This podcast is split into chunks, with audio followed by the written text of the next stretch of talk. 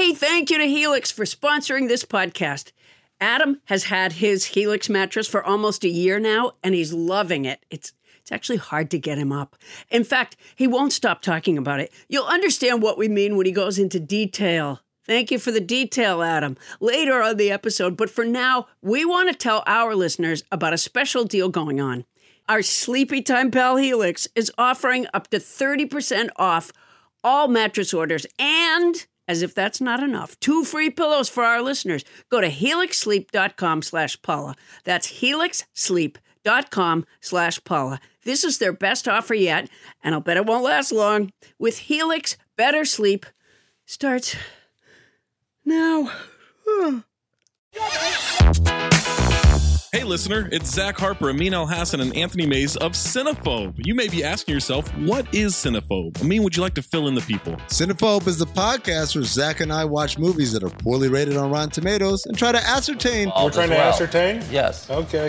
Ascertain. whether or not they're accurately poorly rated, or maybe they didn't get a fair shake. Cinephobe, produced by this guy, Anthony Mays. Hey, that's me. I produced this show. I also watch the movies, even though that wasn't included in the description, and I also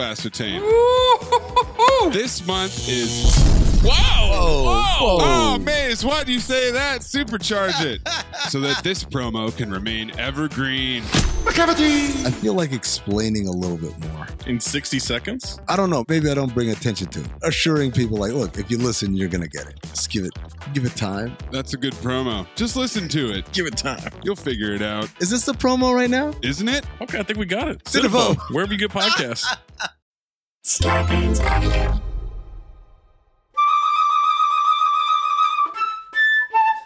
Coming to you live from our houses in Los Angeles, California, it's Nobody Listens to Paula Poundstone, your comedy field guide to life.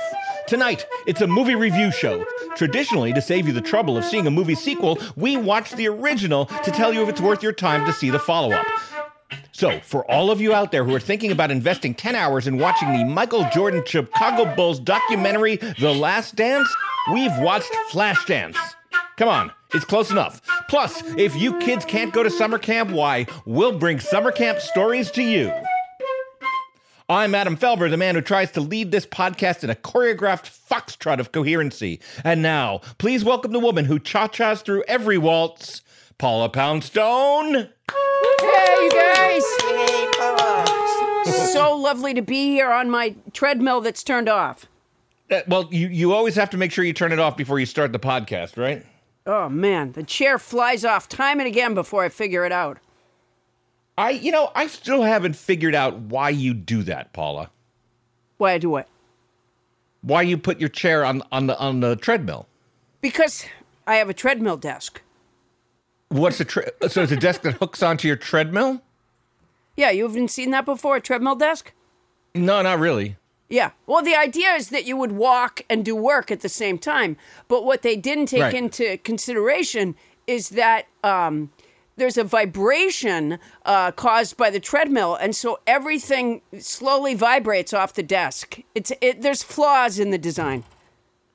So you have a stationary treadmill desk, and so you put your chair on the treadmill in order to avail yourself of that desk. That's correct. I'm not glad that I pursued that avenue. Um, you know, let's take a moment and uh, thank tonight's house band, returning champion Lindsey Goodman on the flute. Lindsey. Thank you, Lindsey. And that's a quick return, too. She's just wonderful. Um, and uh, let's say a quick welcome to um, our, our, our cast of characters uh, over, over up in the hills. We have Bonnie Burns. Bonnie, what's new with you? I didn't know you were going to call on me tonight. I do on every show, Bonnie. Okay. That's all I have to say. Thank, you, you, Captain, Captain Crinkle. Yeah. What's new with me? Wait, what's new with me? Yeah. Um, I'm staring at my toes. All right. Moving on, uh, over in over in Sherman Oaks, California, we have um, our own producer Tony Anita Hull. Tony, Yes. tell me something more interesting than what Bonnie said. It's hard to beat, Adam. Uh, I did. I bought it. um, I bought an air fryer. That's that's. Oh my god! Congratulations! Now, what have you fried so far? Um, I did uh, some broccoli. Um, Uh huh. I did so, some fish, some some sweet potato tots. I've done. Uh, So you're liking it? Fried it with air?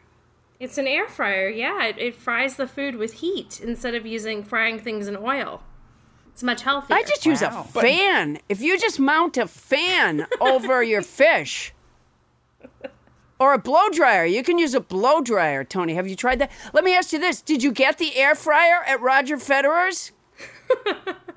he was sold out. Sold out at Federer's. Oh, Oh, wow. well, that's that's a that's a pity.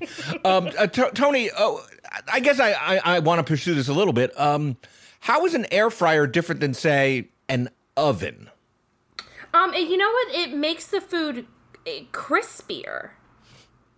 Like it, Oh. it really tastes like you deep fried it. I, I mean, it's. I highly recommend them. I can. I don't have enough good just- potatoes. Delicious in them. It's there. It's amazing. Life changing. Huh. Oh, wow. Wow. And Bonnie think- staring at her feet. Yeah. Wait, does it does it shorten the cook time from an oven? Yeah, I yeah, I guess. I mean, I I did like a whole potato in like ten minutes right. at 400 degrees. It was nice and crispy. Wow. Hey, Adam. We really have nothing. We have nothing going on, do we? Yes, Paula. Hey, Adam, answer the phone. Really? Yeah, answer One of the, the first phone. times I'm absolutely glad to do so, Paula. Hello. Hey, hey, Adam, man, this is Mike Boom Boom Bonifant. Man, you guys have got so much going on over there, man. This, this, I can't believe how busy you all are. Well, I thank you want, for. Uh, I tell you something. I want one of those fucking air fryers. That sounds fantastic. I got, I got potatoes. You can do one potato in ten minutes. That'd be, that'd be great. Cause I could do like a lot of potatoes. Cause if there's one thing I got, it's potatoes. But mine aren't cooked. You know what I mean? And so I you do eat potatoes. uncooked potatoes? No, no, I've just been waiting to figure out a way to cook them in only 10 minutes, and then I just found out from Tony Anita, oh, I can do, I can do like, I can do one potato in 10 minutes, man. So, I got like 10 potatoes, that's 100 fucking minutes, and I'm eating nothing but cooked potatoes. This, whoa. Oh my god. You know, they say that show business is shut down right now, but I don't think so. I don't think so at all, because, oh, Jesus, you So- guys. So, so The Mike, you're calling. the, the music, the dance, uh, fucking phenomenal what you guys got going on over there. I don't like Paul Poundstone. I don't like her, but the rest of you guys, fantastic. Adam, fantastic, you know. Am I the 100th caller? You're not, Mike. You're caller number 70, uh, 78, I think, right, Tony? Ah, shit, because I really 79. want one of those air fryers. I want an air fryer. Well, as, as you might have heard, uh, Roger Federer's store is sold out of air fryers. Yeah, but they'll probably, look, by the time I'm in the 100th caller, they'll restock because Roger's a businessman. You know what I mean? He's a businessman. That's why he knew to open that appliance store because he knew tennis isn't to last forever. Nobody thinks tennis is gonna last forever. That's ridiculous. Your body just can't take it after a while. Like that's how I am. Uh, I, my body can't take everything after a while. You know what I mean, Mike, man? Like I- you're not, I- you're not gonna be able to do this podcast forever because it takes a lot out of you. And Tony Anita, oh, she's she's so tired. She had to get potatoes to cook faster. That makes zero sense, Mike. Just zero. Um, but uh, do you mean? look, uh, thank you for calling. Yeah, wish I was a hundred caller because I really fucking want an air fryer, man. I want an air fryer because I want to cook fish, but I don't want to do them in oil. You know what I mean? I don't want to do it in the oven, and I don't want to do it on the stove, and I don't want to do it on the toaster. Do you know what I mean? No, I, why do you not want to cook fish in all those traditional manners? I just want an air fryer. I just do. You know, it's the same reason I wanted a yo-yo in the sixth grade. I just, cause Tony had one. Tony had one? Yeah, she did. She had a. She was a. She could do walk the dog. She was. She's unbelievable. She's fucking unbelievable. Tony Yeah. Anita Hull? Did, oh, Did you go to God, school with Tony Anita Hull? Oh, I used to see her around. I just used to see her around. This is this is news to me. I didn't know that. Uh, Tony, do you remember Mike Boom Boom Bonifit from school? I went to school with a mic. Maybe it was the same one. Tony, is that you? oh my I god! don't want to Oh, talk to you. She doesn't want to talk to you, Mike. It's, it's just me Oh talking to you, okay? man, man. I, just, I hope you know she's hanging around Paula Poundstone. She's gonna, she's gonna become a bitch, just like Paula Poundstone. Hey, Mike. Hey, hey, hey, hey. Ah, man, I do I have told like. you time and again that I will not tolerate you talking about my friend Paula Poundstone in those Hey, terms. listen, Adam. I gotta, I gotta go. So I wish that Thank you know God. we were gonna hang out and stuff. But uh, you know, if you need anything, call me. Uh, call one I don't one have your number. Mike. Just call one eight hundred Mike. I'm not. That's not even enough numbers. Yeah. All right. Bye, Mike. Bye. Adam. Wow. Bye. Bye. So, Boy, looking he at your feet, he huh, Bonnie? He really likes this show. he loves you, Adam, Yeah, and I didn't a- even know he's he a- knew Tony.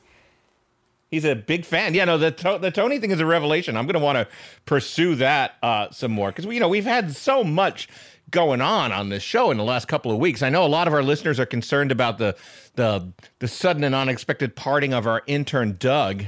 Um, we're Oh still looking gosh. into that, was- everybody. yeah, That was a heartbreaker. Uh, you know, Yeah. one of the things Doug used to do uh, was yes. hel- help me set up my workstation uh, here at home. And uh, you should see how I am right now. I'm on the treadmill. I have a microphone with a pea popper, like right practically in my mouth. And then I have Right. a, a, a stand for some notes, and then another stand for some water and sodas. And then, uh, you know, and then You're saying if Doug was here, it would be set up more efficiently. uh, it reminds me of um, there was a movie one time where a guy was uh, he was all bandaged up in a hospital bed and he couldn't move his arms and a fly came in and landed on his nose. Do you remember that movie? Sort of. Yeah, it reminds me of that. Okay, well that's that's a bad setup. I you know, and uh, I guess if Doug were here, it would be better. I uh, for those of you listeners who might be uh, pointing out that we never mentioned Doug before we mentioned his unexpected death um, last week, um, and some of you might be insinuating that it's a sort of transparent ploy to add some intrigue to our show. Nothing could be further from the truth. Doug was just humble that way. Oh, he's a, he was a quiet guy, never asked for anything. Never asked for anything, which Um, makes his, boy, the- his death all the more unexpected. And the mystery behind his death and the little pieces of information that have come out slowly in such a way as that people would want to keep listening to find out. Uh, yeah, I mean, been drib, dribs and drabs of information, and and Yeah. with each passing week, we learn a little bit more. It seems, and piece together the puzzle of who killed Doug. Yeah, it's been absolutely fascinating. I, at the site of the murder, there was, well, alleged murder. Uh, they found a copy of Adam's uh, novel uh, with blood on the corner and the bruise on the side of Doug's head. The uh, well, it wasn't just a bruise; it was a, a dent. Uh, they found that the copy of the book fit right into that dent. So that's Right. You know, make of that what you will. Yeah, um, but you know, there, other things have emerged. By the way, the police have ruled it a homicide. There's a, any number of things. It appeared that his left hand had been air fried. Oh, oh, that's a clue right there. Yeah, it's got. Well, it's not. Is it a clue? I mean, everything can look like a clue, but again, well, we will. We will probably devote a whole show or two in the future to remembering Doug um, and what he know, meant to us all. Is Yes? it me or did Tony always seem a little jealous of Doug? She did. Yeah, that's something. She did. Now that you it's mention just it, something. Make of that what you will. yeah. Uh, you know, there was some You, suspicion. you know, that- Tony said that, that the air fryer was life changing. You know what else is life changing, Paula? What's that? Murder. Oh yeah, yeah. That that'll t- that'll change your life. Uh, uh, actually, um, we had two officers uh, that reported, or detectives, excuse me, they were detectives. Uh, Tom and Ann Delano, uh, a husband and wife detective team, Yes. filed a report on the crime scene. Oh, so we should, in an upcoming episode, read that. And also, the, the coroner's report's coming out soon. Yeah, says he's dead as a doornail. Yeah. In fact, a coroner's report traditionally has a, like a form. They have to fill out a form. and Right. um, and the coroner will write in dead, and then there's several boxes they can check as a As to how dead. Yeah, exactly. And he's as a doornail. Oh. Yeah. That, that's that's about it. That's about as dead as you get. Um, Yeah, and and, and it is it is painful for us to talk about him in those terms, obviously, because we did Yeah. care about him a lot. I don't know if any of any one of us could say that we loved him, but um, we cared about Doug. Yeah. Oh, very much, very much cared about him. I I gave him a raise not that long ago, and he and he was an intern. Wasn't even supposed Yeah, to be, that- but I but I doubled his salary nonetheless. Um, Yeah, in, in fact, in fact, sometime about a week ago, I, I, I remember hear, overhearing you say during conversation, "Damn it, Doug, you're breaking me." yeah, which which could be done with uh, the smallest amount of money right now. Yeah, know, so I, so I that, don't know that if he I've was ever draining your resources. Is my point. Yes, exactly. Well, the, the limited resources that there are. You know, Adam, I used to tell my jokes um, to theaters uh, full of people, uh, and it was me on a stage, and then there were people, uh, and uh, that's Yeah. That's then all of a sudden by- you find yourself in a position where you can't afford Doug anymore. yeah, that's that's a difficult thing. Well, you know, uh, what I've been doing recently is making workout videos, figuring that my workout training career will take off. Um, I have watched a couple of those. They're very, very entertaining. Well, thank you. They are, you know, the thing about making a workout training video is that you have to do more than one take. So for every exercise that's on that video, uh, I did, you know, I, I, I did uh, many more. So I was Well, gasping for super breath. impressive. Very impressive. Yeah, yeah. I, I planked for an We- hour. You planked for an hour? Not really, but uh, you know. No. Ruth Bader Ginsburg, you know, can could could I don't think she does any longer, but as of just a couple of years ago, anyways, she was planking for thirty seconds. Did you know that? I look. I worry about that woman all the time because I, was I worry that she might be during the she might be Supreme Court sessions, and uh, Roberts had to ask her to stop that because they would all just break into calisthenics. Now they're doing the Supreme Court over the phone. Did you know that? Yeah, I know. I, Yeah. did, I did know that, Paula. We have lost our focus here, but yes, I did know that we. Uh, the, the Supreme Court is now doing phone sessions. Yeah, yeah, they are. They're doing it over the phone. Um, and the way the phone begins, the first call is, "Hello, Mr. Roberts. This is Ruth Bader Ginsburg. Can I speak to Alito?" And there we go. Did she really get rejected? Yeah, yeah. Did it really get passed? Yeah, yeah. they can't investigate Trump. Yeah, yeah. Till he's on his ass. Yeah, yeah. Yeah, the I Supreme wish Court's- that was how they did those calls. Yeah, that's exactly how they do those calls. What do you mean you wish that was how? I'm sorry. I'm sorry Oh for my breaking gosh. breaking our fourth wall a little bit there. Hey, coming up, what does watching Flashdance tell us about seeing The Last Dance? We'll run a triangle offense around that question when we return on Nobody Listens to Paula Poundstone.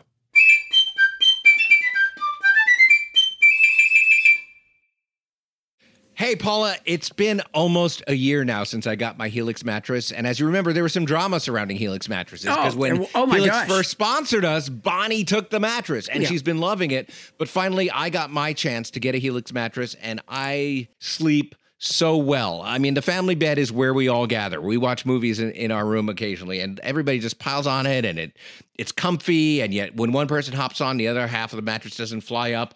I'm a fan. Well, you know, Adam, everybody is unique and everyone sleeps differently. That's why Helix has several different mattress models to choose from, each designed for specific sleep positions and feel preferences.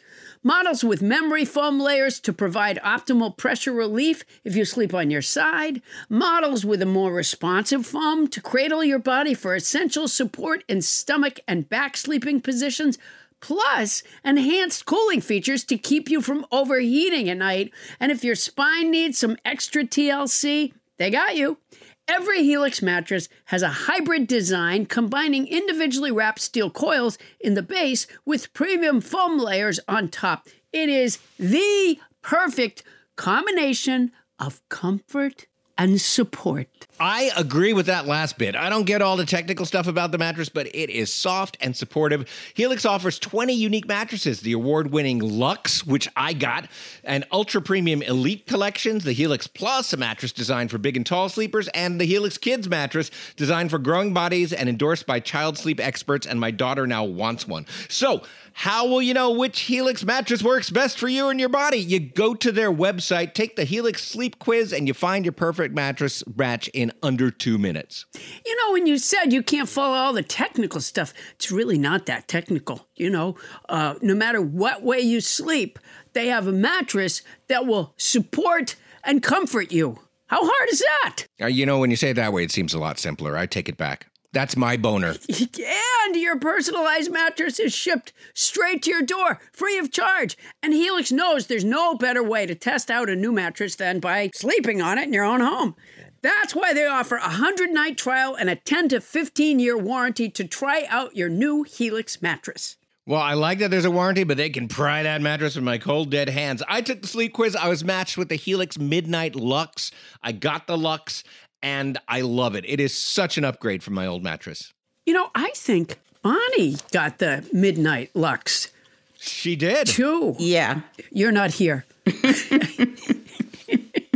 Don't want to take Adam's word for it? Well, you got Bonnie's word. Helix has been awarded the number one mattress picked by GQ and Wired magazine. It's even recommended by multiple leading chiropractors and doctors of sleep medicine as a go to solution for improving your sleep.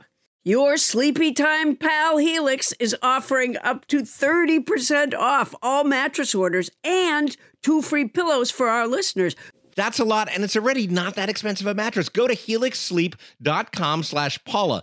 That's helixsleep.com slash Paula. This is their best offer yet. It's fantastic. It won't last long. With Helix, better sleep starts now. Well, not right now. And if you're going to get it anyway, Use our code. Hey, Paula. You know, every once in a while we get a new advertiser that I get super excited about. And I have to say, just because of the circumstances of my life, right now I'm really excited about our new advertiser, Quince of Quince.com, the clothing provider. Not to be mistaken for Quince from Midsummer Night's Dream. And let me just say this, and maybe it's not important to an advertisement, but when I was in the fourth grade, our class put on a production of A Midsummer Night's Dream. Okay. And I played I played Peter Quince. There, there's the connection. One of the mechanicals. That's a great connection. Also, yes, has nothing to do with this, which is that um, Quince is an online clothing store, and as you know, Paula, I've uh, I've lost a little weight lately. Oh right. 75 pounds. Yeah. So I literally have no clothes that are in my size until I just ordered some stuff at Quince and I figured like here's a chance for me to create a new look for myself. A whole new image. And how's it going? Not bad. I mean, the clothes are fantastic. I know that you ordered some too. What I got is I got Yes. the Comfort Stretch Traveler five pocket pants. And I got the um oh it's so and I got the hundred percent European linen shirt and it looks breezy and it fits beautifully. And these are like premium pieces of clothing that are selling for like you know thirty dollars a piece or starting at thirty dollars at Quince.com. It's awesome. I look good. I ordered the brushed lounge jogger. Ooh. And, you know, I put them on when I came back from New York. I pulled them on, and I, I swear to you, okay, this is not scientific because I was tired already, right. but they were so soft and, and so comfortable that honestly, like right as I got them up to my waist, I, I, I think my eyes closed. They're so, co- it's a softness, it's a kind of softness that I don't think I've ever experienced in a garment, honestly. You know, my uh, drawstring European linen trousers are a little bit like that too. Like so comfortable that I just want to hang out with myself. Sure. Yeah. yeah. And they're European. Keep that in mind. They're oh, European. they are so European. And you can get those kind of, you can get washable silk tops, you can get uh, 14 karat gold jewelry and like all these accessories. Quince sells a lineup of timeless pieces that keep their customers looking effortlessly chic year after year. I'm not certain that I look chic, but certainly if I did, it's not going to take a lot of effort.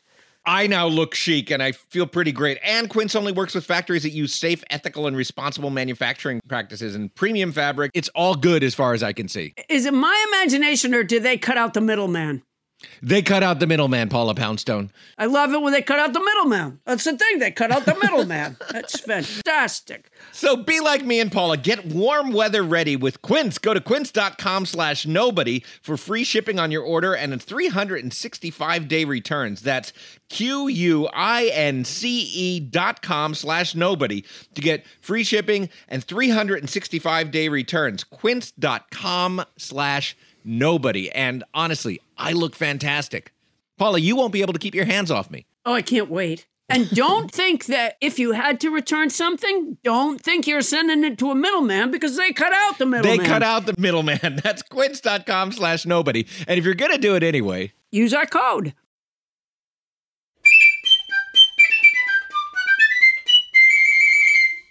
thank you, house band Lindsey Goodman. And we're back.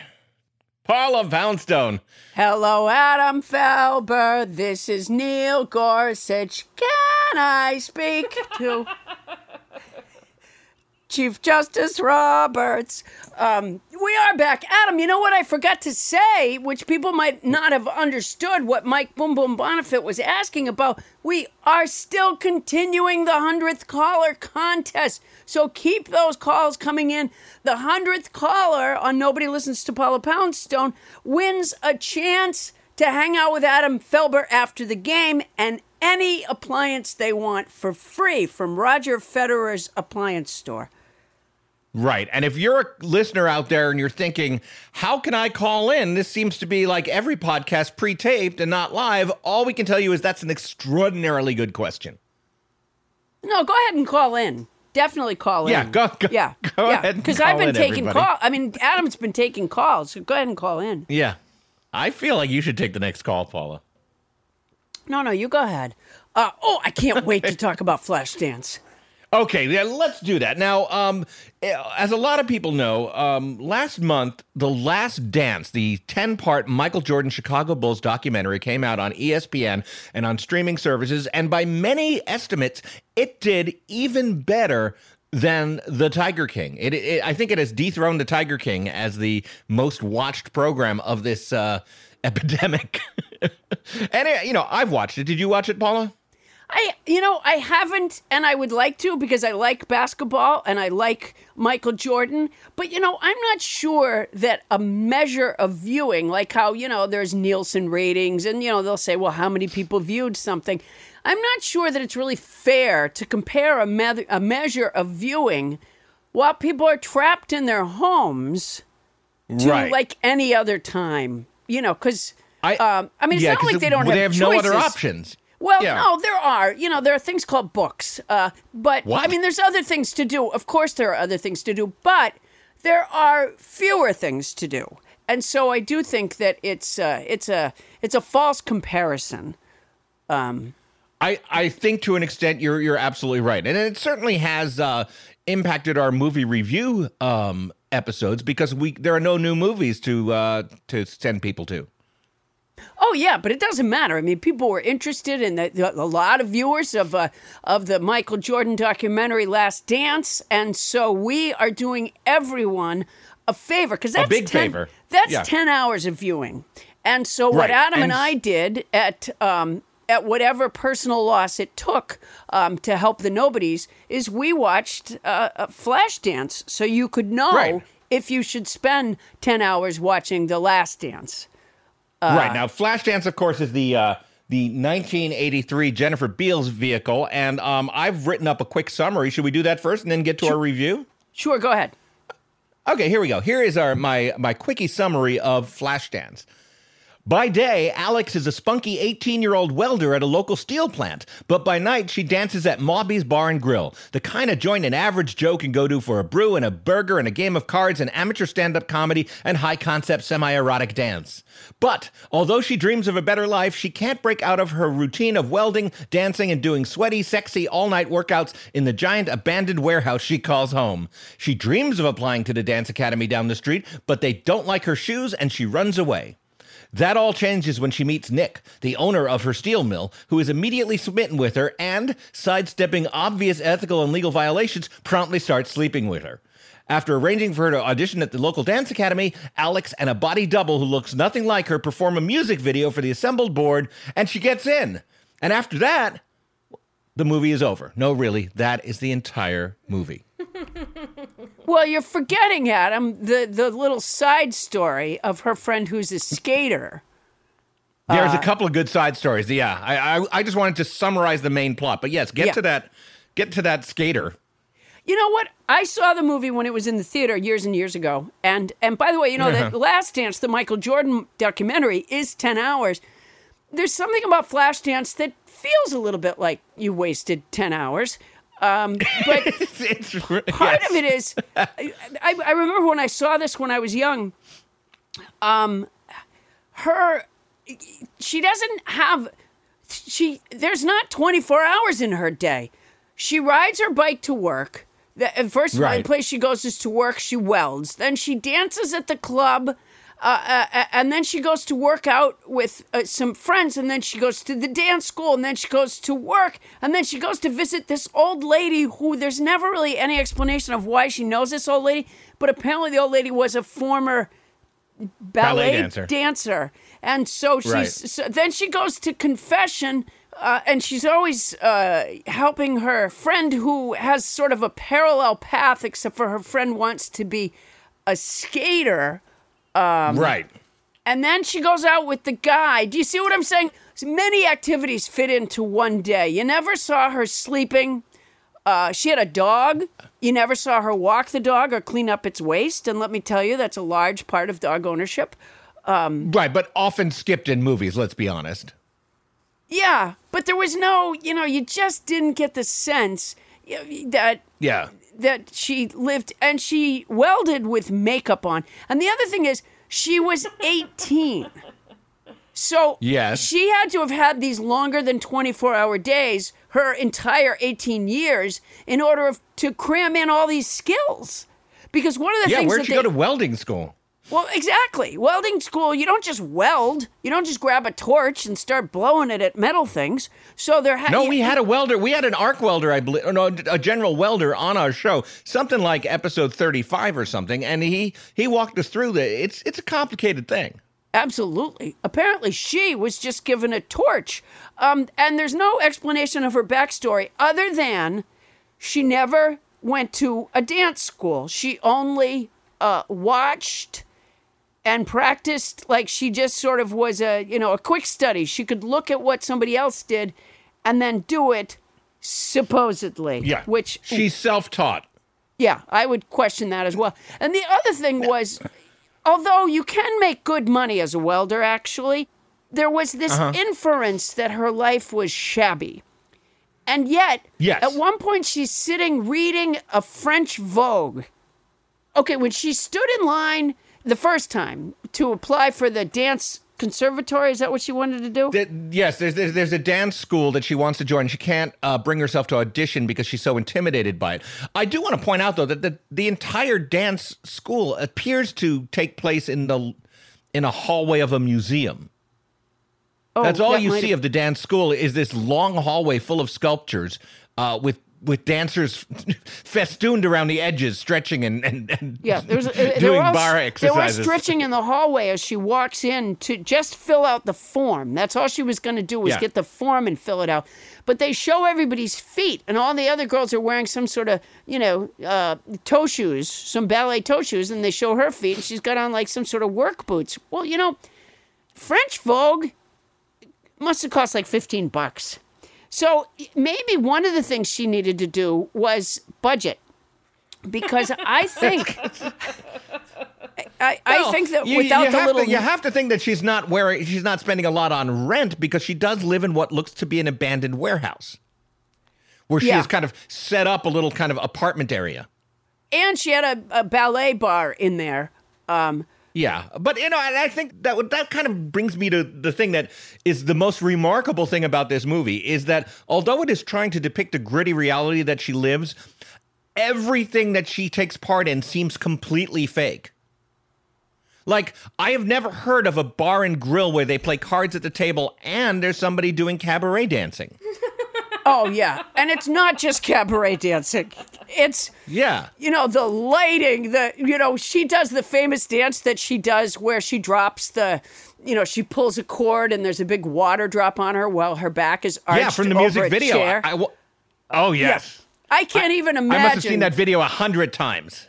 Uh, Yeah, I can't even imagine talking to the owner of the club about having that installed. You know, He'd be, no, we can't really do a water drop.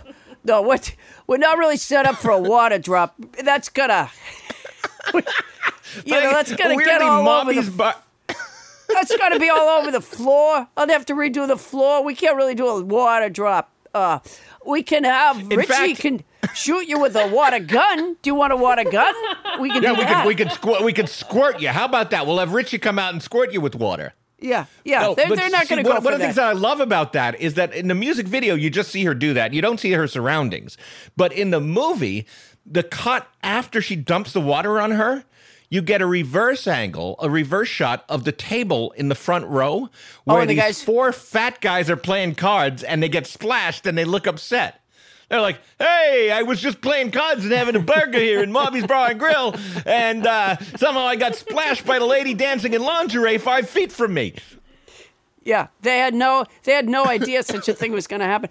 There's a bunch of um, okay. The one thing I did like, by the way, at one point she's sort of running around with her friends. It was a montagey kind of a, a sequence, and um, they show. I mean, I didn't like it because it was somehow realistic in a movie, but there were really cool break dancers, and that- was fun to watch. And guys doing the lock thing. What's that called?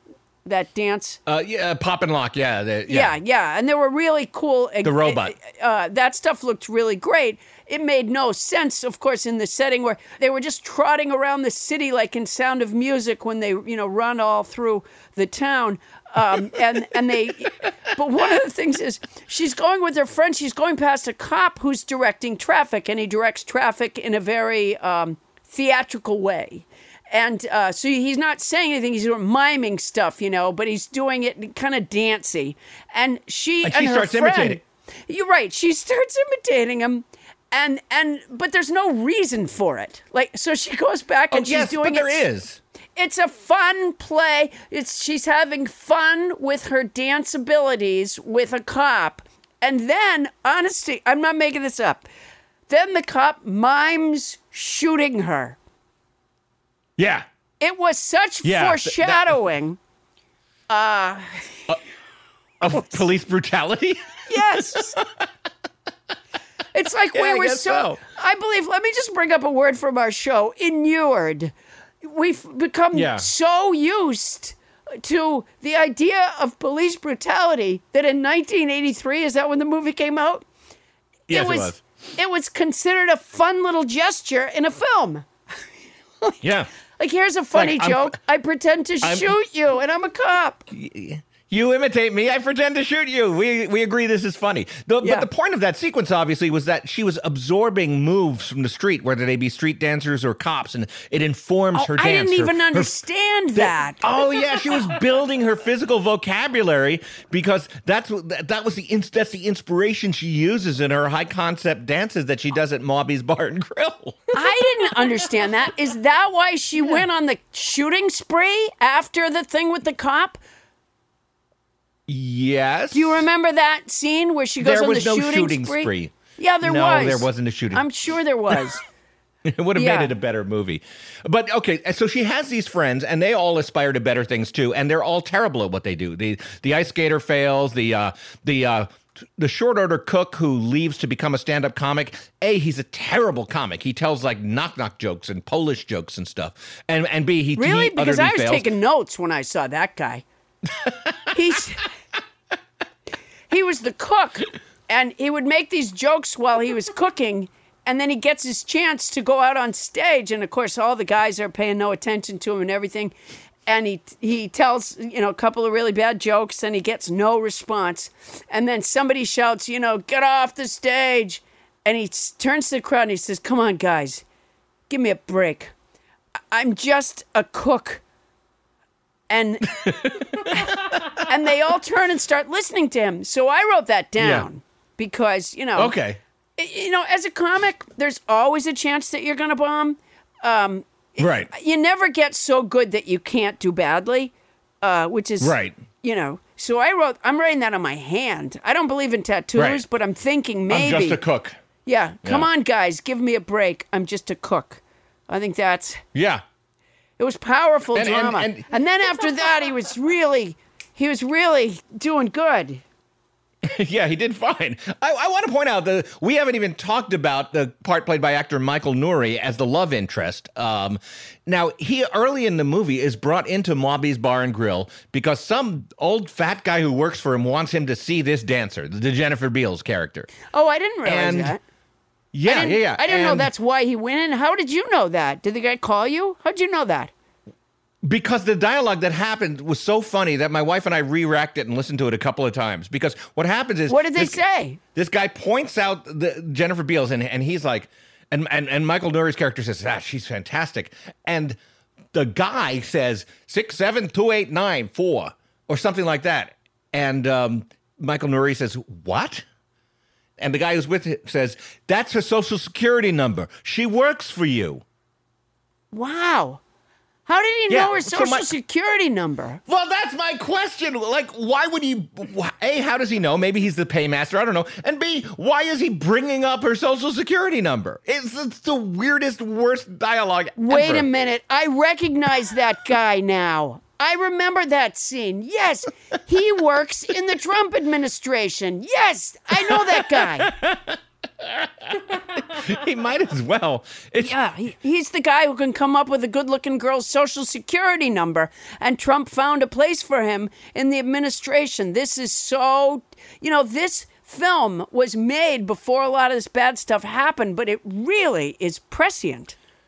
It is really prescient. Ano- another detail I really loved is there's a scene where one of the slightly older dancers at Mawby's Bar and Grill is backstage and she's encouraging Jennifer Beals to not go the way that she went. And she does this hazy, sentimental monologue about how, you know, I used And she's looking into a mirror while she's Yeah. doing it. Oh, absolutely. And I was beautiful and I was dancing at a movie theater and I cared a lot about my costumes, but over time I stopped caring about what the costumes were. And and we were thinking, uh, you know, I was watching it going like that was somewhat moving and then I was like just like there's no place like Mawby's Bar and Grill where they do exotic dance, there's no movie theater where they have exotic dancers.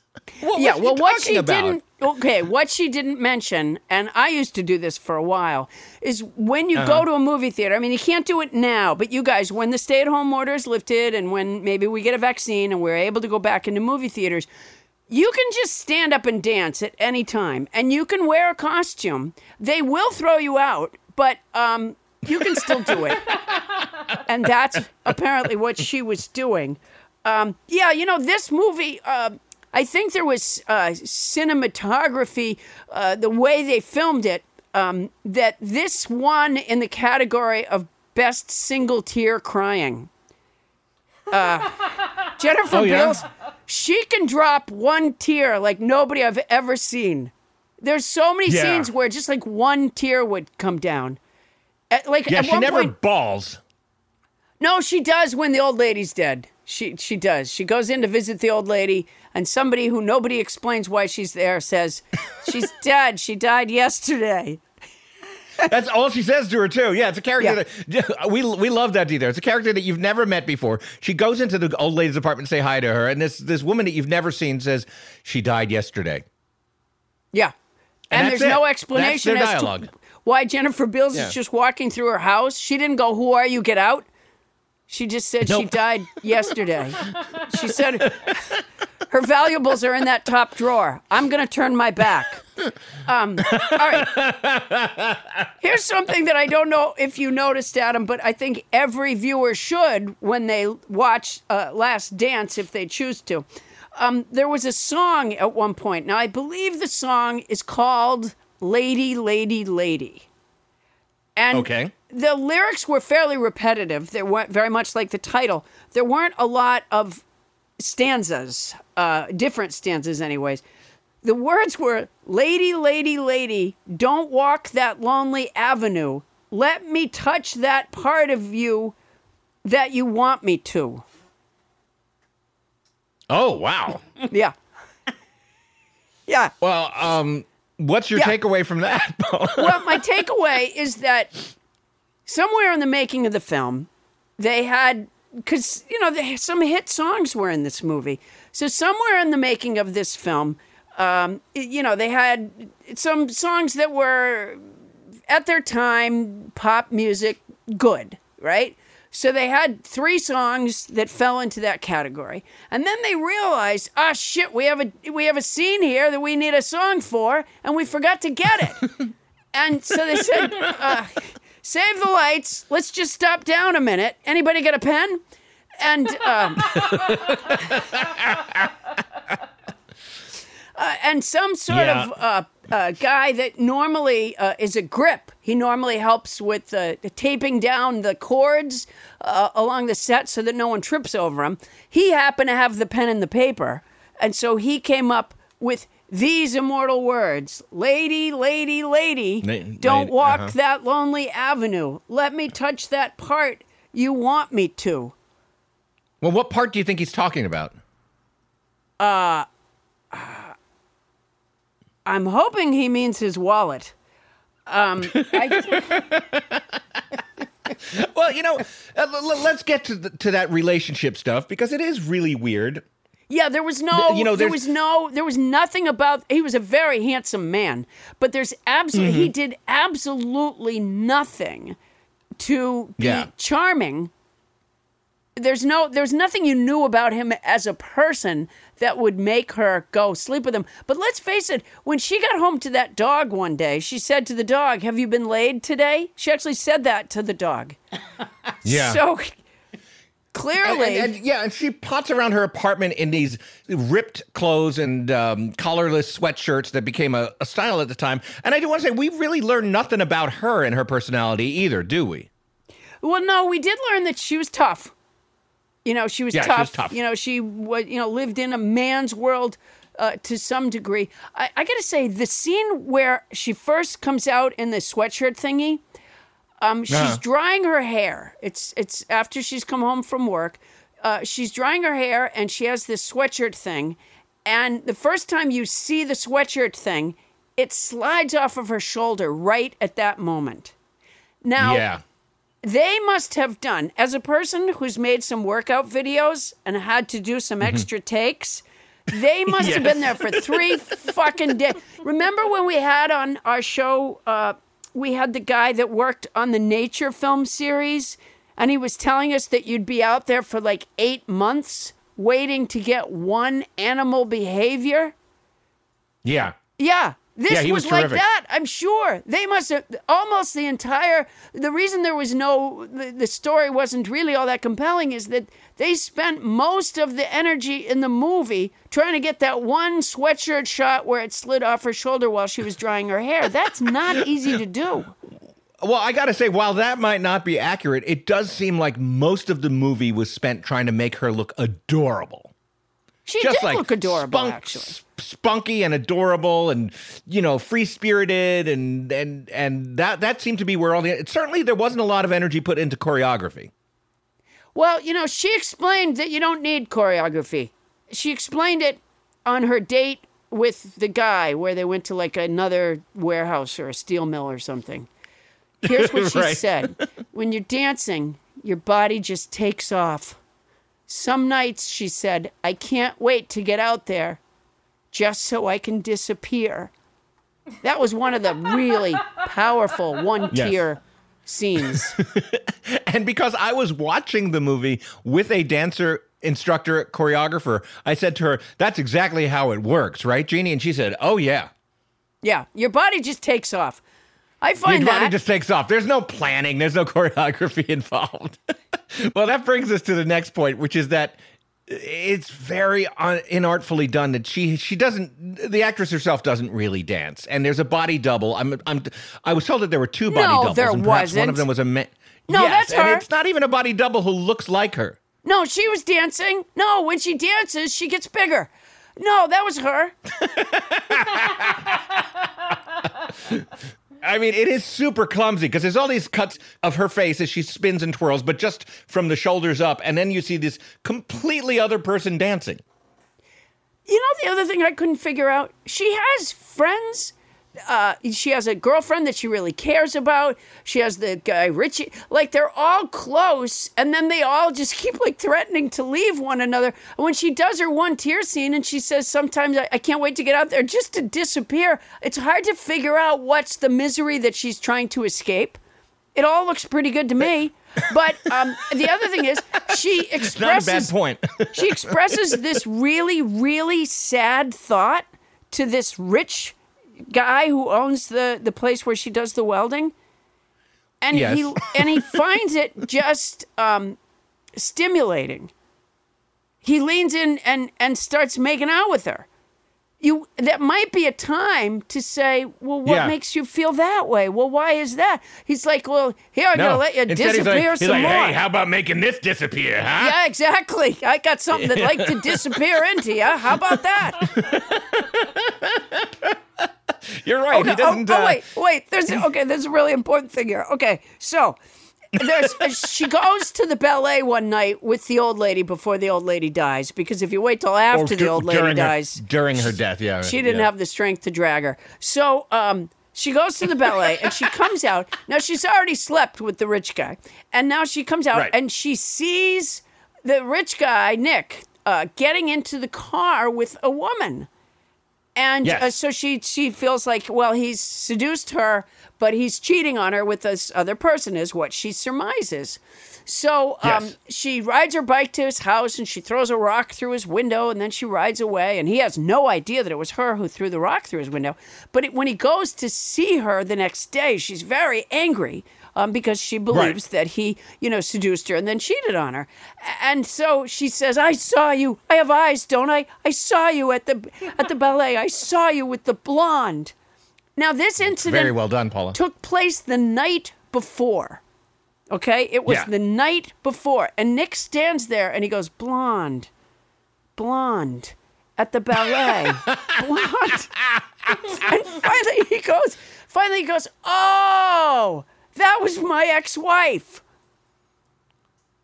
yeah. It took him that long to figure out who he was with the night before. That was Huh, apparently blonde, an blonde. innocent thing, by the way, anyways. But it was, yeah, he couldn't remember. That right away should have been an indication to anybody, I suppose, other than an 18 year old girl, um, that maybe the guy's not all that honest. Uh, wasn't there Flashdance 2? Was there? I believe there was, where they figure out I that he also imagine. cheated on taxes. Um, there's one. By the way, did you recognize him because he's in the Trump administration? He's he works with Mnuchin. The guy Michael who played? Yeah, the guy who played Nick. Yeah, yeah. yeah, he's very big in that. Um, yeah. Any anybody I who's was associated not aware with of that. Yeah, they love text cheating. Yeah. Um, yeah. sure do. Oh my gosh, a blonde. Wow. A blonde. So you know, again, tying this into the world that we live in, right now, with the protesters and Black Lives Matter, and a lot of us reflecting on our lives and saying, "Wait a minute, how have we let these terrible social illness of racism go on for so long uh, when we kind of sort of knew about it, but we didn't really know about it unless you were black. Okay, let me just say to young people who are outraged by all this, as well they should be, in 1983, people liked Flashdance. okay? I'm trying to understand the connection here. We were a You're saying that- troubled generation to begin with. That's what I'm saying. We're not Oh, that it, bright. yeah. yeah. Yeah, we- so clearly. young I mean, generation- it is. They'll never really understand us until they live the world the way we lived it, which was Flashdance was supposedly a good movie. Yes, it didn't get great reviews at the time. To be to be fair, Uh, a lot did of you people see thought it, it was when you amu- were when you were I, I mentioned it to Wendell and he said, Uh-huh. "Oh, the movie where the girl takes her bra off under the sweatshirt?" Is that what you remembered about it? I didn't see it when I was um, I didn't see it when I was a, a kid. Although I guess a lot of people did see it because I recognized so many things that people thought were cool at the time that must have come from that movie, including the sweatshirts and the the jeans and and yes, the taking off the bra under the sweatshirt. Yeah. and the ankle That was a thing. See, that's a, again the younger gen- generation will never really understand that back then our ankles were cold. Just always you had a nip in your ankle. Did you ever wear ankle warmers, Paula? No, but only because I couldn't afford them. Uh, but I would have. I I would have. I wanted to fit in as much as the next guy. Uh, well, it is a remarkably bad movie. I want to point out that it was written by Joe, Joe Eszterhas. And, and the reason I, I point that out is not because I want to credit him, but if you want somebody to blame. Oh, I see. Yeah. The script makes the rest of the movie impossible, I think. The whole the sweatshirt lobby took off during that film because they want you to Oh, cut yeah. up your sweatshirt because then it doesn't last as long. Um, That's absolutely true. I don't, I don't believe in true. cutting my clothes in any way. There was another scene where she was in jeans that had clearly been, you know, manufactured to have big holes in the knees. I, you know what? When I buy new jeans, I don't even take the tags off. I want them to stay new for as long as they possibly can. The idea that I would buy them and then cut them up is just an anathema to me. I believe.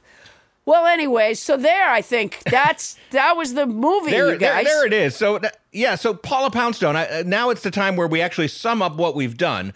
Um, based on your experience of seeing Flashdance, what a feeling for the first time. Do you advise our listeners to uh, view The Last Dance, the Michael don't Jordan do documentary? it. That's what I say. Don't do it. It's uh, it's not. It's not. these dance films aren't worth it.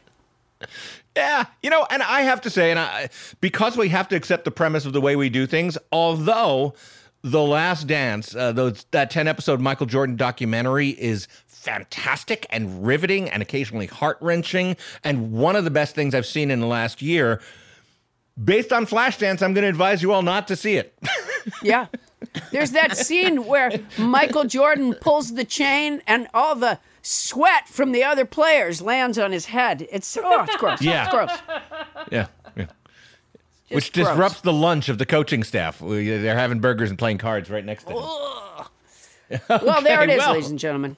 There it is, our review. And you know what? When we come back, hey kids, we're here to share our summer camp stories with you so that it can feel like you did go to camp this summer. That's when Nobody Listens to Paula Poundstone returns.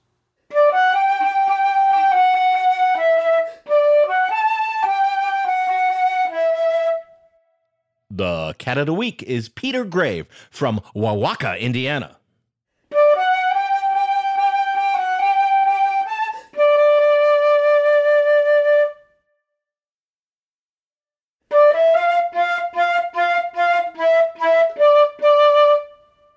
And we're back. And once again, thank you, Lindsey Goodman, on the flute, the flutist. And by the way, Paula, she did reply to you uh, when we were speculating as to flutist or flautist. She prefers flutist. Flutist. Yeah. Flautist sounds vaguely sexual. Oh, what a feeling. Flautist sounds like, uh, wait, uh, flautist, flautist reminds me of the Lady, Lady, Lady song. Really? Yeah. And you think that lady, lady, lady song is sexual now? Oh, the lady, lady. Oh, wait, hold it. I gotta wait.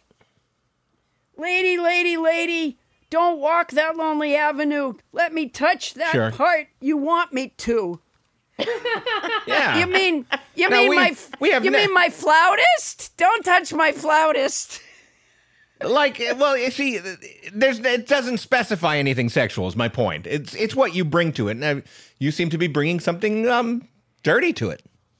I, my flautist? No, my flautist is beautiful, Adam. It's not dirty. Oh. I just don't Oh. want. I just don't want the performer who sang that song was Joe Esposito. I just don't want Joe Esposito touching my flautist, but it's beautiful. You know, it's a beautiful thing to be a woman, Adam. There is no part of this conversation I'm comfortable with at this moment, so I'm going to change the subject. Hey, Paula, Wait a minute. summertime. I just want to talk to you What? about one thing. I've been walking that What? lonely avenue. Sure. Yeah, it's over. it's over near Miranda. Um, the Oh, you avenue. shouldn't walk that lonely. I don't want. You shouldn't walk that lonely avenue. I just want to touch that part you want me to. Don't touch. Just, just don't. Just don't touch my And flautist. Just, I really don't Look, want you to wanna touch s- my flautist. Let's stipulate that the part I want to touch is not your flautist, because you've already stipulated that you don't want me to touch that. I, yeah, that's so. That's so. And, that, and thank I you. think I was very clear that I only wanted to touch that part that you wanted me to touch. Oh, I see. This is very okay. Good. This is very post Me Too. Uh, being, I think that's. Thank really you, Joe good. Esposito, for respecting boundaries. Yeah, Joe Esposito. what a performer. Oh, boy. That's the one song. It was a, I'm a maniac, maniac for your flautist. Um, all right. Uh, oh, what a feeling. Don't touch my All right, we're moving into summertime now, Paula. Okay, We- su- we summer our- camp. uh, summer camp. Did you go? I went to. Well, I didn't go to sleepaway camps. I went to various day camps. What about Uh-huh. you? Well, it doesn't have to be sleepaway camp. I didn't go to Then yes. summer camp. Um, I think my sisters did when they were little, but I didn't go to summer camp until high school, and I went to basketball camp. Um, and I, I got a scholarship by being a table busser at, at the camp. But I, I guess the first time my dad did pay for it, and it was in Pennsylvania. It was Pat Kennedy's Pocono Invitational Basketball Camp. I went for Wow. two weeks, and uh, not through any fault of their own, but I do still suck at basketball. Um, but I loved it. Um, when I was, uh, let's see, you know, you got a cabin with a bunch of other girls Sure. or a couple of, uh, you, you know, bunk beds. I stayed on the top bunk. I was delighted. And uh, I don't know if I've ever told you this story before. So there was a girl that I met that wasn't in my cabin, and she was a good player, and she was a little aggressive, but she was a, a good player, and she wasn't on good players tend to be aggressive. Well, I guess, but I mean, she was aggressive, like personality wise. You know. Oh, okay. So, um, for some reason, she got the idea that my name was Janet, and I have a long history of doing this. I tend to be just whoever someone thought I was. um, this happened to me a lot when I was a kid. A number Okay. of times people had my name wrong, and I just never corrected them. Or they thought I was someone else entirely, not even just my name. They just thought I was somebody else. Um, and I just never corrected them because it, it felt like an awkward conversation to me.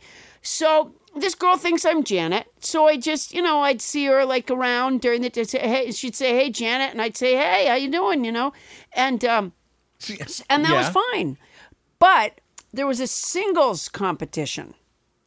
And uh, it was, you know, uh, elimination, right? So you get your schedule of who you were supposed to play uh, a one on one game with, and the kids from your cabin or your friends would come cheer you on. So I get scheduled to play against the girl who thought my name was Janet. So Okay. you know, we're playing and my whole cabin comes and I didn't tell anybody that I had done this, but my whole cabin comes to watch and they're cheering me on and I really suck. So it's hard not to switch sides and cheer on the other girl. Um, but they're cheering Right. me on. And, uh, and at one point, the girl I'm playing, my opponent, asked me a question or something. She says so- something, and she goes, and she goes, Janet, Janet, and I, I didn't realize she was talking to me. She, Janet, and then finally she goes, Janet, are you deaf? And the whole cabin goes, Well, no, but her name's not Janet. And I just felt so embarrassed. I was like so humiliated that I had never. And the girl was like kind of crestfallen because she thought we were friends. And I was living this secret Janet life.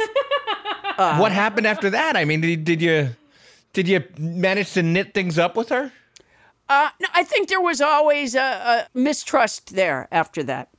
Um, Well, I know. would think so. In, in her mind, you had just misled her, Yeah. whereas you were was- just going along to get along. You know. Yeah, yeah. Which is, you know, it's Yeah. all this whole story goes to say why I never um, joined the CIA. That kind of lying, I just, I just don't feel good about that.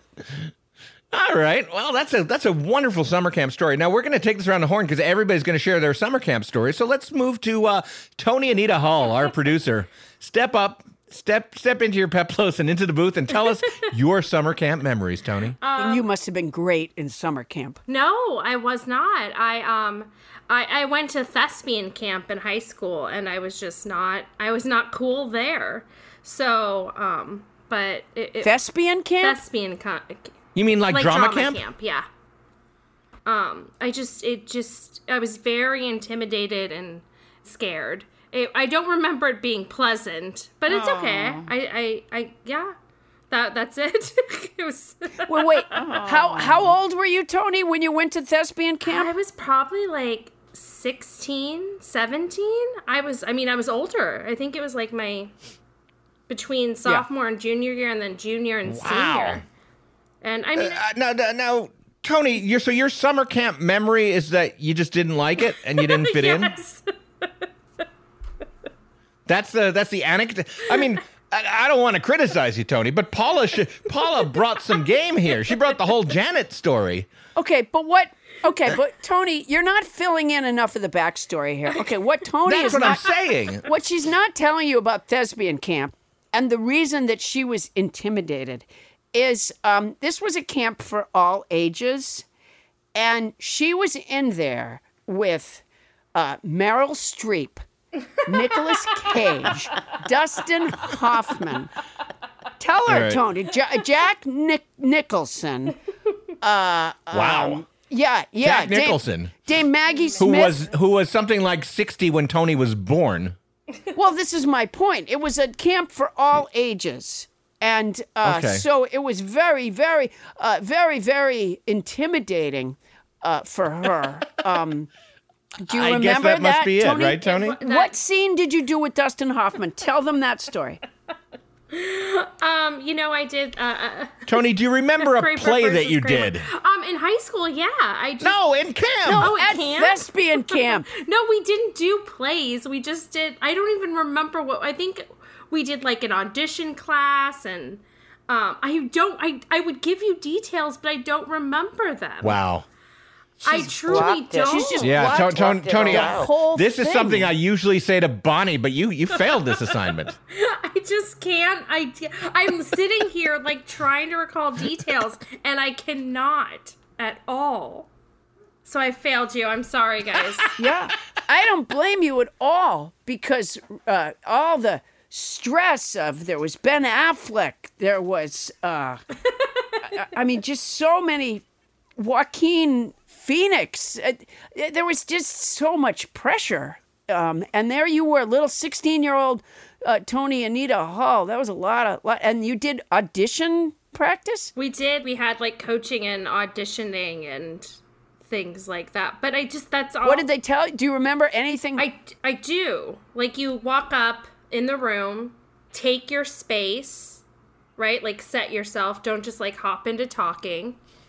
Um, and that I remember. I remember very specifically. But and then Well, you know, it's interesting that you say that because in Flashdance, Alex went in and she put a record on for herself to dance to. And then she started and she screwed up and she said, Can I start again? And then she went back and started the record again. She took her space, Tony. See, Do you remember Yeah. Jennifer Beals being in your camp? I do in her sweatshirts. and her body double, did they bunk together? exactly in her sweatshirts. Um, then Yeah, yeah. she was the Yeah, cool well, kid. well, we I'm clearly sorry, have to delve into I'm this a little sorry. more. I just No, it's it's okay, I- Tony. It's it's okay. It's just I- it's just a show. no big deal. I'm an introvert, and so I just like I guess I whatever. Move on to Bonnie. I'm done. Bonnie Burns. What made you want to go to thespian camp? Was this forced on you? Did you have like parents that were like, um, you know, stage parents? Well, in, in high school, I was thespian club president, so like that was one of the things. I it was like one of Oh. my duties, and I was going to school to study theater, and I thought, and I went for two years in a row, and I don't think I had fun either year. But it was just something I was supposed to do, so I did it. All right. Now you're going to make me cry. Yeah. Wow. Well, that if, was Je- a, if sounds Jennifer miserable. Beals, if Jennifer Beals is listening right now, there is one tear coming down the left side of her face. Honest, honestly, so it's a one tear scene right But now. But it's not. I want to point out that those those that it's not a little tear. It's not like a little droplet. That Oh, she had no, the- it's like that a one big- big. Yeah, it Yeah, was like a you're right. glob. It was like yeah, Yeah. Like it took. Okay, remember the bucket of water they dumped on her? There were five tears in Yeah. that bucket. Only five. That's a full bucket of tears.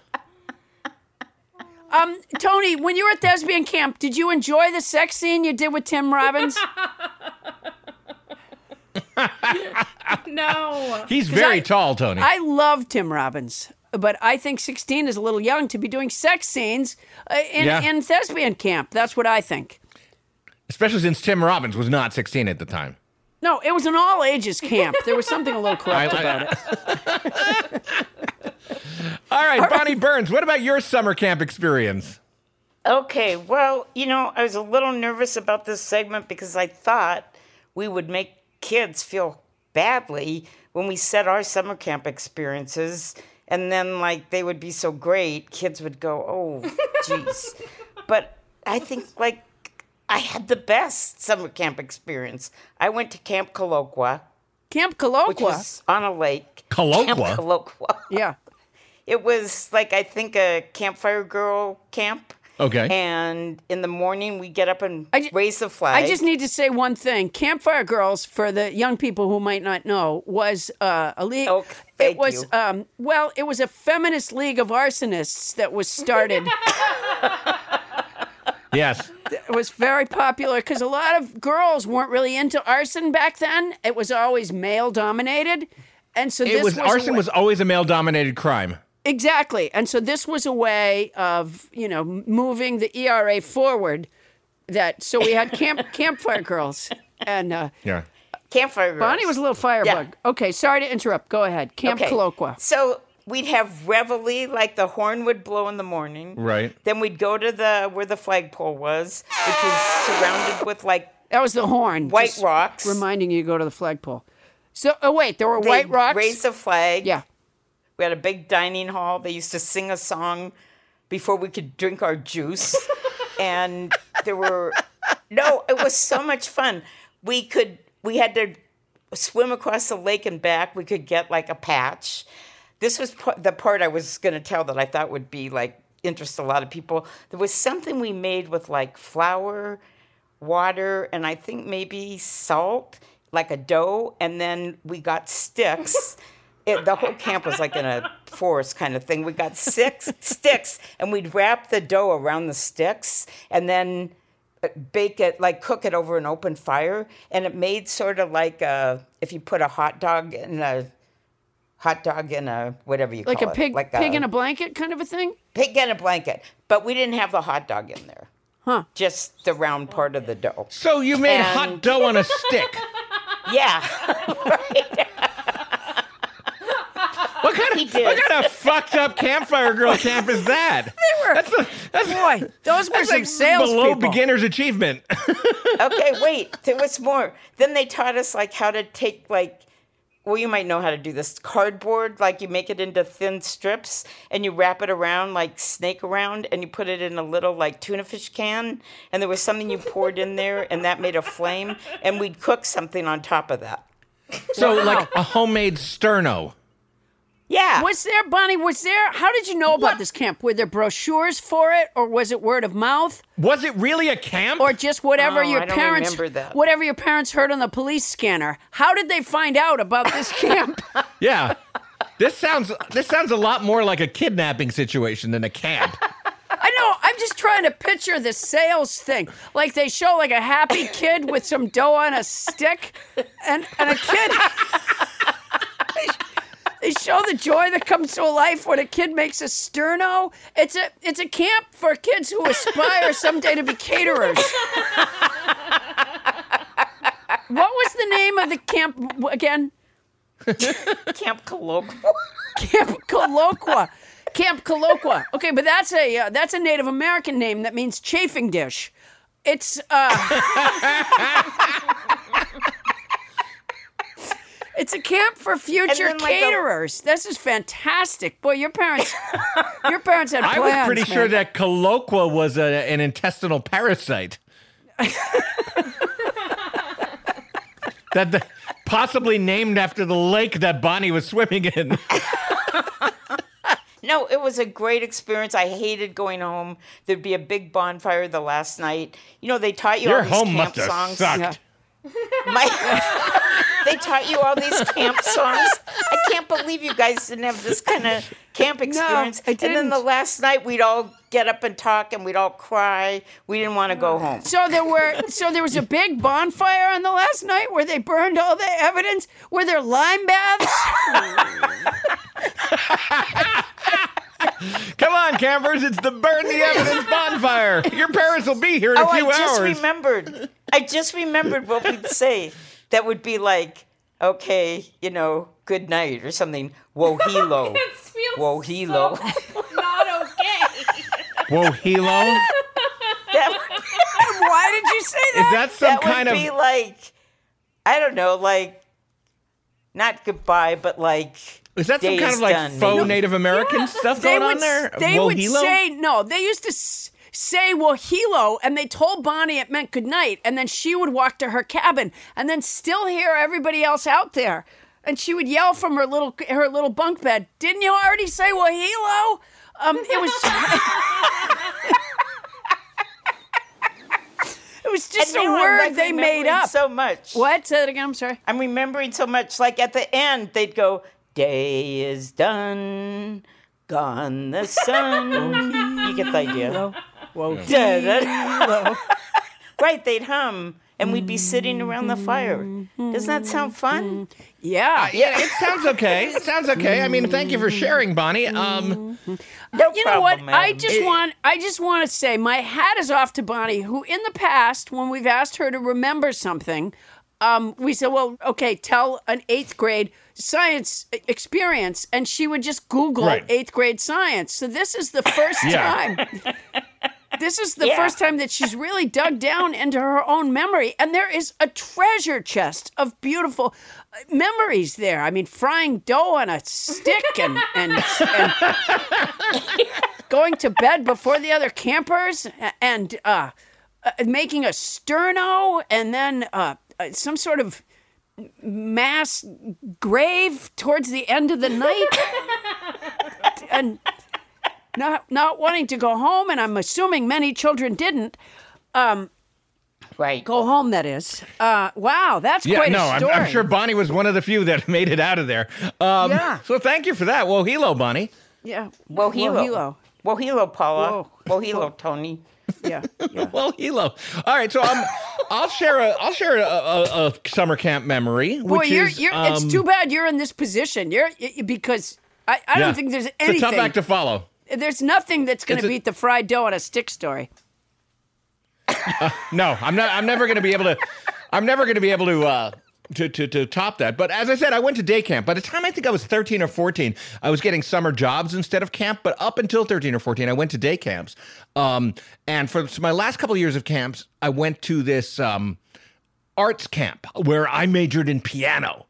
That's not important. What's important is that it was because it was there was it wasn't that close to my house. There was about an hour to an hour and a half each way, so about three hours a day spent on the bus. Wow. So, so in so in some ways, the experience on the bus was as important as this uh, experience in the camp because you spent Sure. as, oh, as as much time on the bus with these kids as you did with the, the campers that you were grouped with when you got there. Right. Wow. And and it was on that bus at the age of 12 that I ended up with my first ever girlfriend. And I did it through the power of sarcasm. What happened was we were all we all hung out at the back of the bus. Me Oh, and Karen really? and Karen and John and Rick and Kara, and we all hung out in the back of the bus. Um, and towards the end of the summer, I remember it was getting to John and Karen started dating, and that shocked me because I was uh, I think I just turned twelve, and I, I didn't live in a world where people were going out with each other, and I don't even I didn't even know what going out really meant because nothing changed when John and Karen declared that they were going out. Yeah. So you don't really so go anyway, out at that age because you don't, in fact, go out. Exactly. Yeah, So, so it didn't really mean anything, but it did. And I'm sitting uh, one day towards the end of camp. I'm sitting uh, in in one of those high backed seats, uh, t- uh, slumped down, talking to my friend Kara. And one of the littler kids from the front of the bus, because only us cool older kids could sit in the back of the bus, you know, peered over the seat, looked at me and Kara, and said, "Are you two going out?"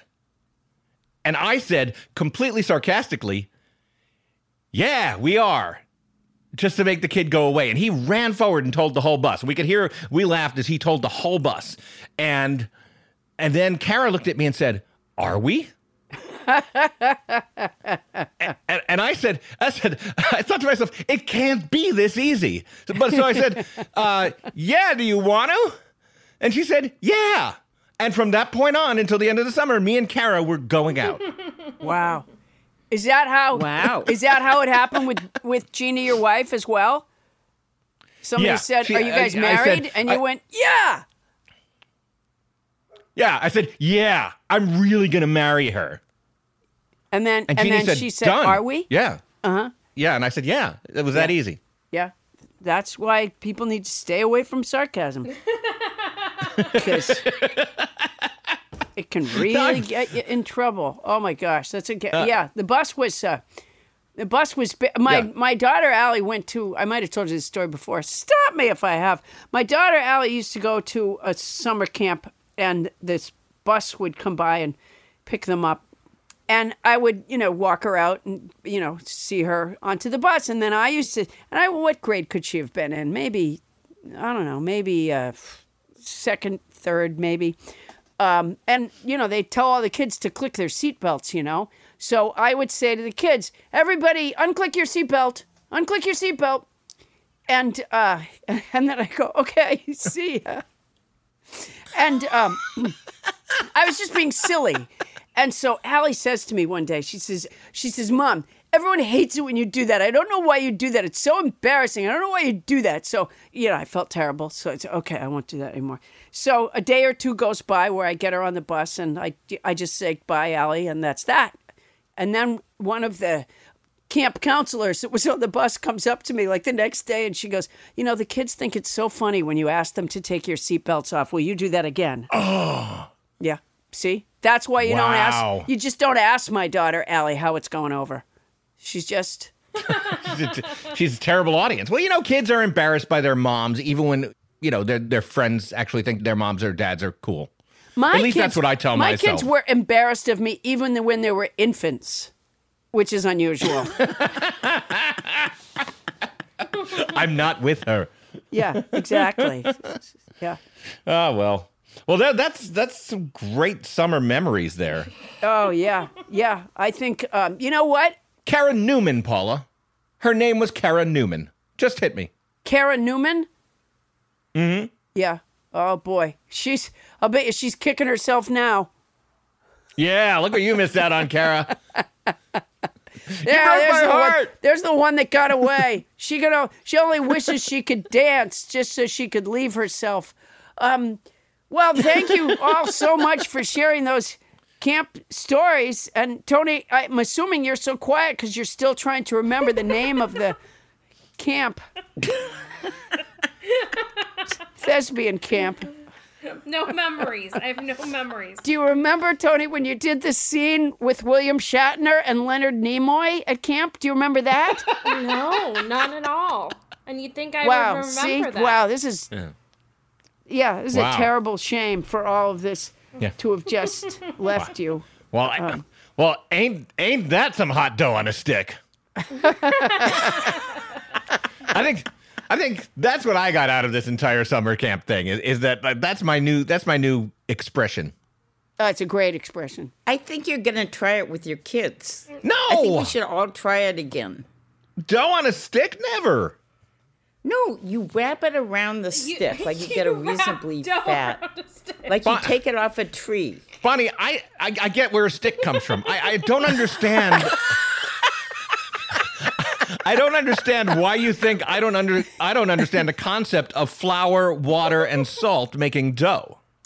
So Okay. So Adam, And then don't you think that'd be fun for them? They wrap it around the stick and you over an open fire, you you know. Yeah, and then we can it. and then we can play drop the rock where they hold up a rock and drop it. It is a thing, by the way. You know, and then we'll make then we'll make water shakes.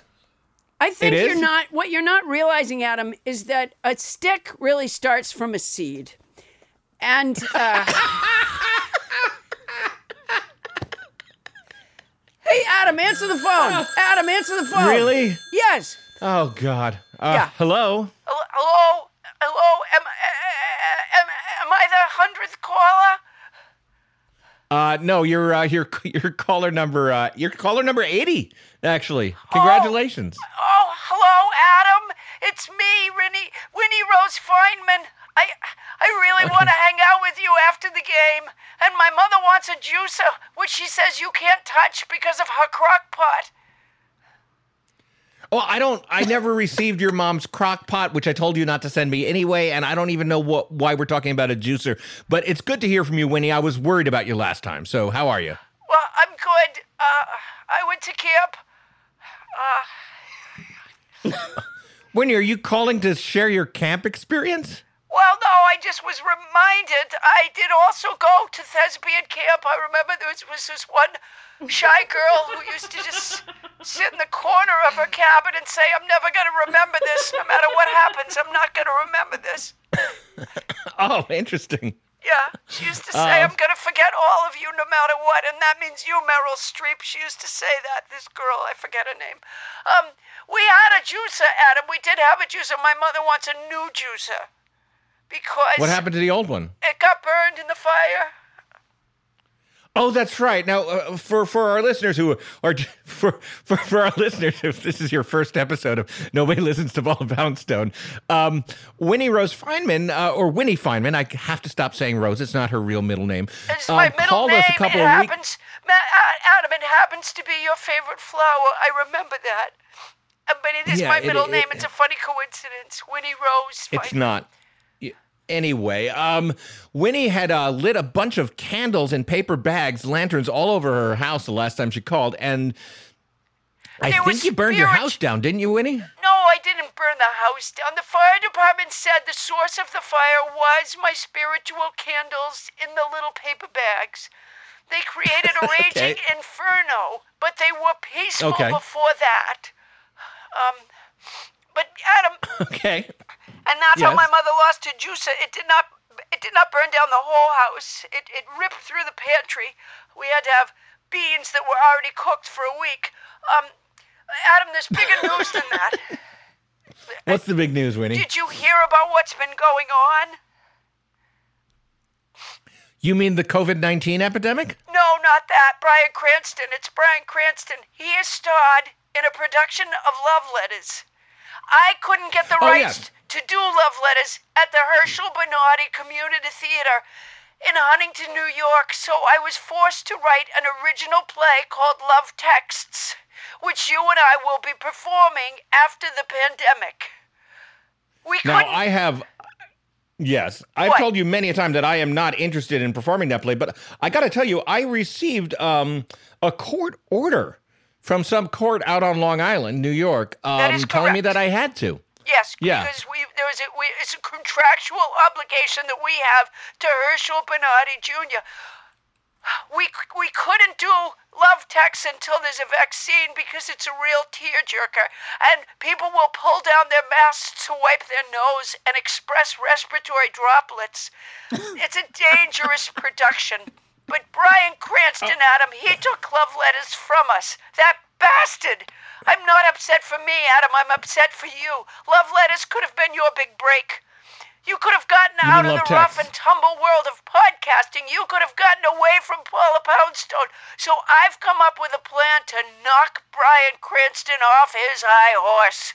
You and I will do a Zoom production of Breaking Bad. I'll Really? send the I, I send the, I'm gonna send the script to producer Tony Anita Hall and we'll rehearse next week. Um, Winnie, I, I want you to know that there's no part of this that I'm comfortable with. Um, I feel like you've you've got getting a little obsessive about me and have for quite a while. And um, I if love not for that you, court Adam. order, I'm not obsessed with you. I love you.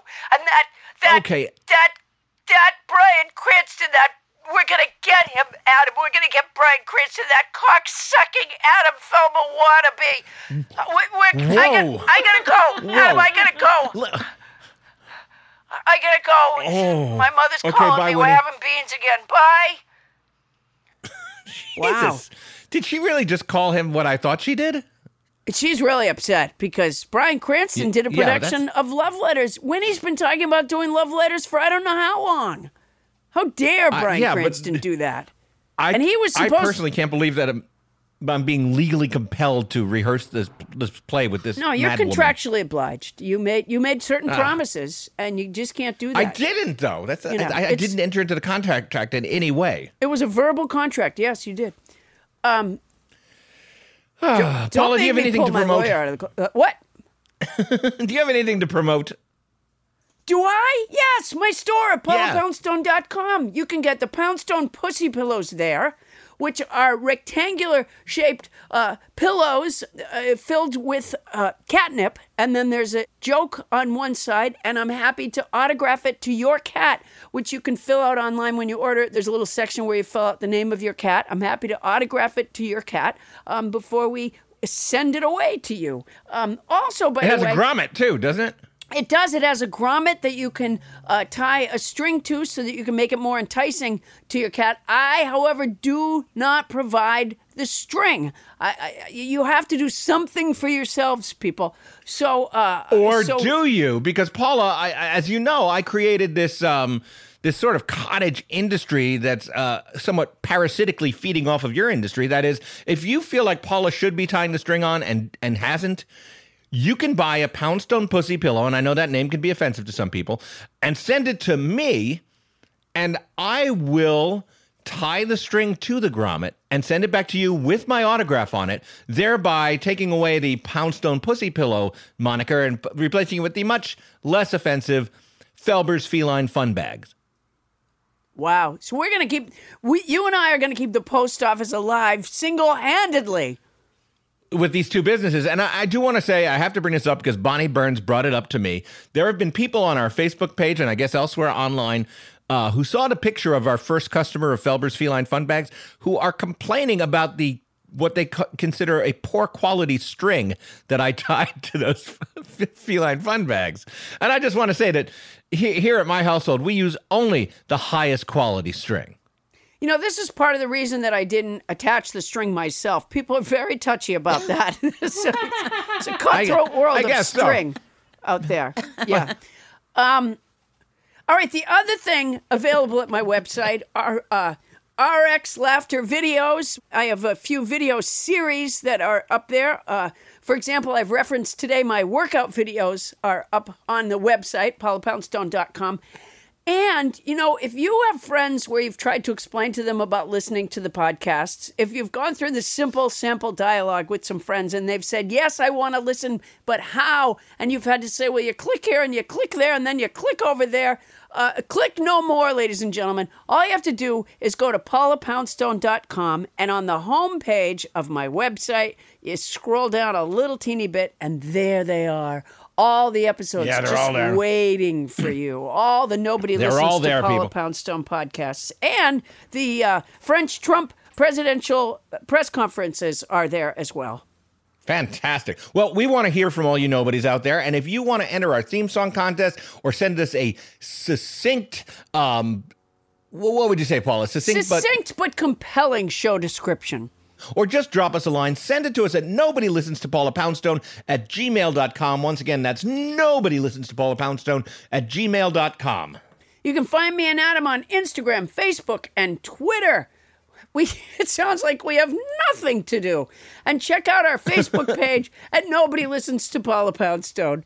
That's our show. Nobody listens to Paula Poundstone is hosted by Paula Poundstone and yours truly, Adam Felber. Special thanks to our house band, Lindsey Goodman. Our show is produced by Paula Poundstone, Adam Felber, Bonnie Burns, Ken Lazebnik, and Tony Anita Hull. Mixing by Michael Hoagie. Starburns production by Land Romo. Technical direction by Jessica Gutierrez. Our intern was, until recently, Doug. Transcription services for the show provided by Transcribe Me, a premier internationally used transcription service. Use code Paula Poundstone when placing your order at transcribeme.com to receive an expedited service. That's our show for tonight. Won't somebody please listen to me? Oh, lady, lady, lady. Uh, I Lady, want to lady, touch that place.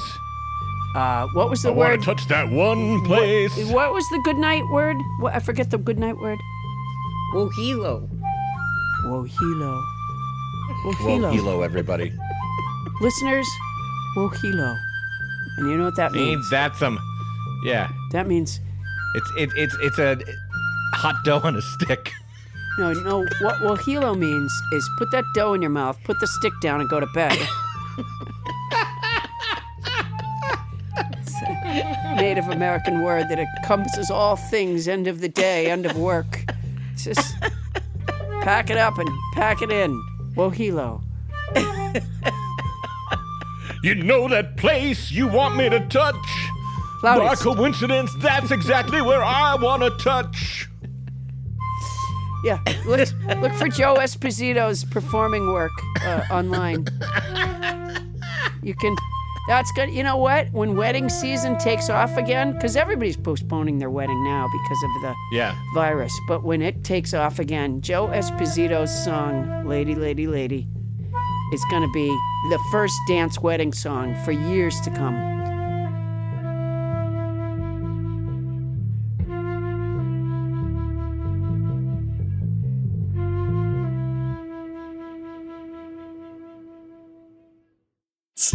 Audio, a podcast, a podcast network.